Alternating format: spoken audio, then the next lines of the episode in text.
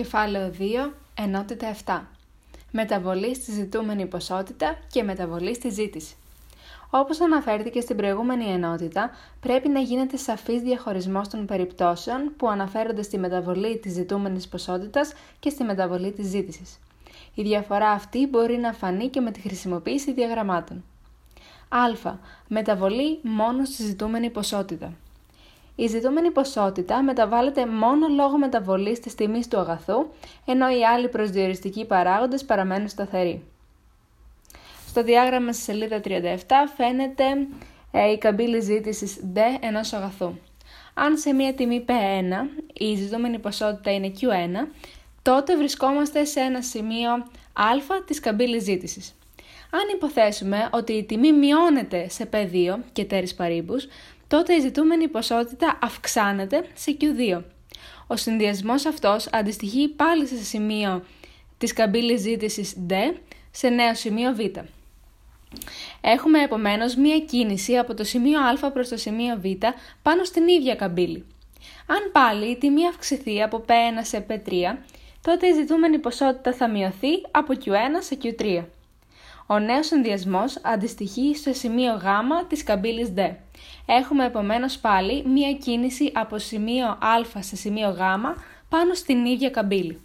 Παρατηρούμε ότι οι μεταβολές της τιμής μεταβάλλουν τη ζητούμενη ποσότητα σύμφωνα με τον νόμο της ζήτησης, χωρίς να μετακινούν την καμπύλη ούτε να αλλάζουν τη συνάρτησή της. Β. Η μεταβολή μόνο στη ζήτηση. Στην περίπτωση αυτή δεχόμαστε ότι η τιμή ενός κανονικού αγαθού παραμένει σταθερή και μεταβάλλεται μόνο ένας προσδιοριστικός παράγοντας της ζήτησης. Για παράδειγμα, το εισόδημα των καταναλωτών. Στο διάγραμμα, στη σελίδα 38, ε, φαίνεται μία καμπύλη ζήτησης D1 ενός αγαθού. Έστω ε, στην τιμή P1 η ζητούμενη ποσότητα είναι Q1. Ο συνδυασμός αυτός ανήκει σε ένα σημείο α στην ε, καμπύλη D1. Αν αυξηθεί το εισόδημα αφού το αγαθό είναι κανονικό, θα αυξηθεί η ζήτησή του και στην ίδια τιμή πένα θα αυξηθεί η ζητούμενη ποσότητα από Q1 σε Q2. Ο συνδυασμός αυτός όμως αντιστοιχεί σε ένα σημείο Β που ανήκει σε μια άλλη καμπύλη ζήτησης, D2, η οποία προήλθε από τη μετατόπιση ολόκληρης της D1 προς τα δεξιά. Αν πάλι μειωθεί το εισόδημα, θα μειωθεί η ζήτηση και στην ίδια τιμή P1 η ζητούμενη ποσότητα θα μειωθεί από Q1 σε Q3. Ο συνδυασμός αυτός αντιστοιχεί σε σημείο Γ μιας άλλης καμπύλης ζήτησης, D3, η οποία προήλθε από τη μετατόπιση ολόκληρης της καμπύλης D1 προς τα αριστερά. Παρατηρούμε ότι οι, μεταβολ... ότι οι μεταβολές σε έναν από τους προσδιοριστικούς παράγοντες της ζήτησης, όταν η τιμή παραμένει σταθερή, μεταβάλλουν τη ζήτηση του αγαθού μετατοπίζοντας ολόκληρη την καμπύλη ζήτησης και μεταβάλλοντας τη συνάρτησή της. Γ. Ταυτόχρονη μεταβολή ζητούμενης ποσότητας και ζήτησης.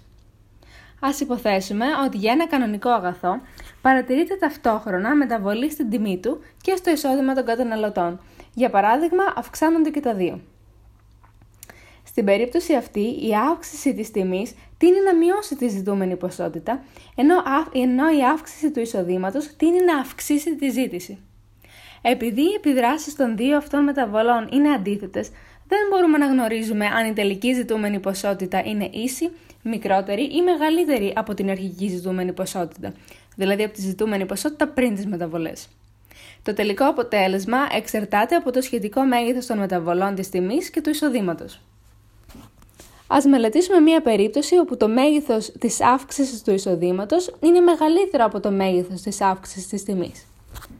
Ε, στην σελίδα 39 του βιβλίου φαίνεται μία αρχική καμπύλη ζήτησης D1 του κανονικού αγαθού.